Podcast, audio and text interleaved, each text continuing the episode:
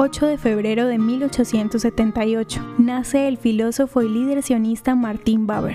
Buber, nacido en Viena, fue criado por sus abuelos en un hogar religioso en Lemberg, Ucrania. Como estudiante, alejándose del judaísmo tradicional, Buber estudió filosofía e historia del arte. Mientras estaba en Leipzig, se involucró en el naciente movimiento sionista local y fue nombrado delegado al Tercer Congreso Sionista en 1899.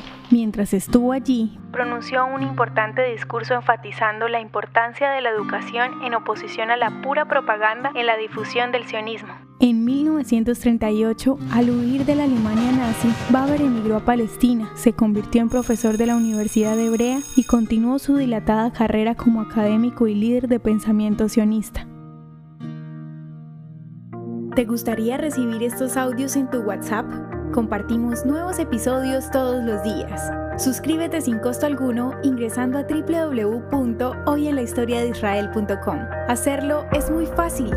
También puedes encontrarnos como arroba hoy en la historia de Israel en Instagram, Facebook, Spotify y otras plataformas digitales. Comparte este audio para que otros conozcan más acerca de Israel. Este proyecto es realizado por Philos Project. El contenido original de hoy en la historia de Israel fue provisto por el Centro para la Educación sobre Israel.